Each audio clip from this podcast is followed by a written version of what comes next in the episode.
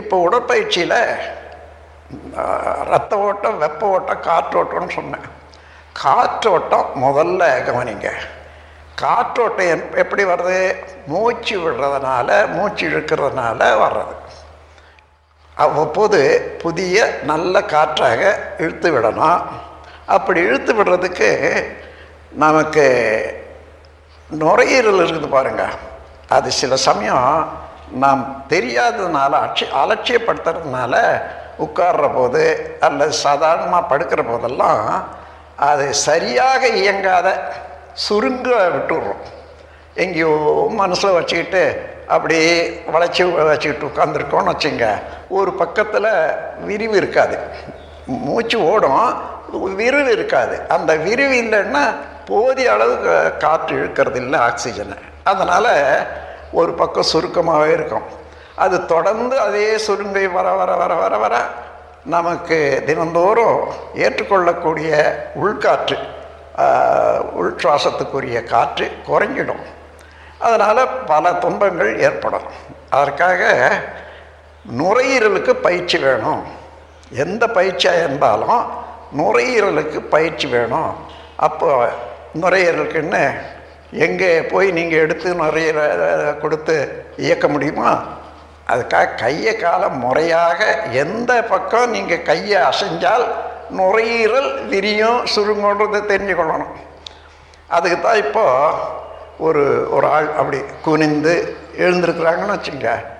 அப்போ அதே நேரத்தில் நுரையீரல் அதுக்கு தகுந்தவாறு விரியவும் சுருங்கவும் ஏற்படும். உதாரணமாக கையை நீங்கள் மேலே தூக்குறீங்க. இப்போ மூச்சு விடுறீங்க. மூச்சு விட்டு பாருங்க. மேலே அதாவது extreme upper part of the lungs இயக்கம் வந்துடும் அதாவது கடைசியாக உள்ள மேல் பகுதி நுரையீரல் நல்லா இயங்கும். இப்படி வந்தான் அதே போல் இப்படி போட்டு செய்தால் கீழ்ப்பக்கம் நுரையீரல் நல்லா விரியும். இப்படி மாற்றி மாற்றி மாற்றி மாற்றி நுரையீரல் சரியானபடி இயங்குவது முதல்ல செய்யணும். அதற்கு இங்கே என்ன செய்கிறோம் பார்த்தீங்கன்னா மூச்சு பயிற்சி நியூரோமஸ்குலர் ப்ரீத்திங் எக்ஸசைஸ் என்ற ஒரு பயிற்சி மூலமாக நுரையீரலுக்கு முழுமையாக எல்லா பக்கங்களுக்கும் விரிவு கொடுக்குறோம். முதல்ல கையை சுற்றுறது அதுக்கப்புறம் கையை மேலே தூக்கிறது கீழே கொண்டு வர்றது. அதன் பிறகு ஒரு கையை இங்கே தொப்புள் மேலே வச்சுட்டு ஒரு கையை இப்படி வைக்கிறோம். இங்கே என்ன நடக்குது பாருங்க. இந்த பக்கம் இடது பக்கம் நுரையீரலை முன்பக்கம் அமைக்கிடுறோம் தடையாக போச்சு. அப்போ நீங்கள் மூச்சு விட்டால் இந்த பக்கம் பின்பக்கம் விரியும். இந்த பக்கம் முன்பக்கம் விரியும்.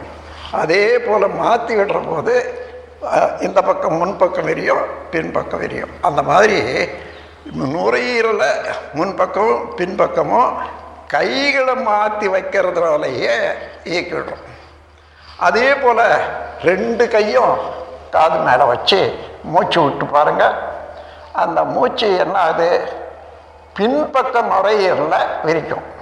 நீங்கள் விட்டு பார்த்தா தான் தெரியும். அப்போ பின்பக்கம் நல்ல விரியும் சுருங்கும் விரியும் சுருங்கும் ஒரு அஞ்சு தடவை செய்தோன்னு வச்சுங்க.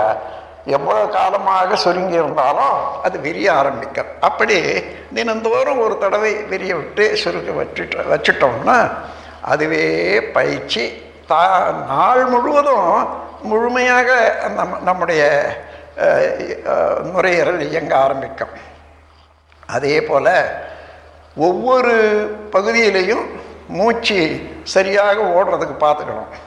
அதுதான் நுரையீரல் மூலமாக அதை இயக்குவது மூலமாக முழுமையாக விரிய விட்டு சுருங்க விடுவது மூலமாக நமக்கு போதிய ஆக்சிஜன் எடுத்துக்கொள்கிறதுக்கு நுரையீரலை நல்ல முறையில் வச்சுக்கொள்வோம்.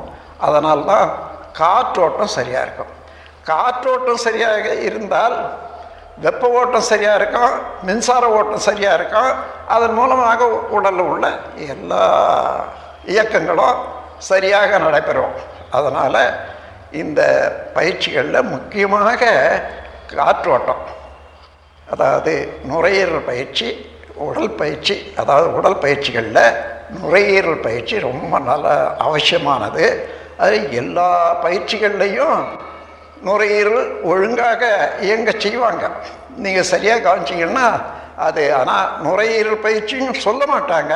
நீங்கள் எந்த பக்கம் கையாட்டினாலும் காலாட்டினாலும் அதுக்கு தக்கவாறு நுரையீரல் இயங்க ஆரம்பிக்கும் என்று கூறி இந்த உண்மையை உணர்ந்து கொண்டு நீங்கள் செய்ய ஆரம்பிக்கிற போது தினந்தோறும் என்ன? பத்து நிமிடத்தில் இருந்து பதினஞ்சு நிமிஷம் போதுமானது. ஒரு நாளைக்கு இருபத்தி நாலு மணி நேரம் இருந்த. இதுக்காக இந்த நுரையீரல் பயிற்சிக்காக பத்து பதினஞ்சு நிமிஷம் செலவச்சேன்னா செலவழிச்சு செலவச்சு தான் ஆகணும். அப்போ தான் உடல் நல்லா இருக்கும். இல்லையானா நாம் எல்லாருமே போதிய உழைப்பு எடுத்துக்கிறது இல்லை. இந்த காலத்தில் எல்லாரும் உட்கார்ந்துருக்காங்க. ஒரு வேலை செய்கிறாங்கன்னு வச்சுங்க கிளார்க் வேலை. உட்கார்ந்துருக்காங்க. சும்மா உட்காந்து எழுதுகிறாங்க எந்த அவயத்துக்கு என்ன இயக்கம் கொடுக்குறாங்க பாருங்கள் ஒன்றும் இல்லை. பேசுறதோட சரி கூச்சல் போடுறதோட சரி வருத்தப்படுறதோட சரி அல்லது அகம்பாக கொள்றதோட சரி. இதுதான் நம்முடைய தினசரி கிளார்க் வேலையில் இருக்கக்கூடியவங்களுக்கு ஏற்படக்கூடிய அனுபவம். அது போராது. இதையெல்லாம் ஒழுங்குபடுத்தி உடலை நல்லாவும் வச்சுக்கணும் இல்லையோ? இந்த அக்கறையோடு ஒவ்வொருவரும் இந்த உடல் பயிற்சியில் மூச்சு பயிற்சியை ரொம்ப முக்கியமாக கொள்ளுங்க. இது அவசியம் என்று கூறி இதோட இதை நிறுத்துகிறேன் அடுத்த பயிற்சி பற்றி மறுபடியும் சிந்திப்போம். நம் கடமை அறவாழ்வின் நாட்டத்தே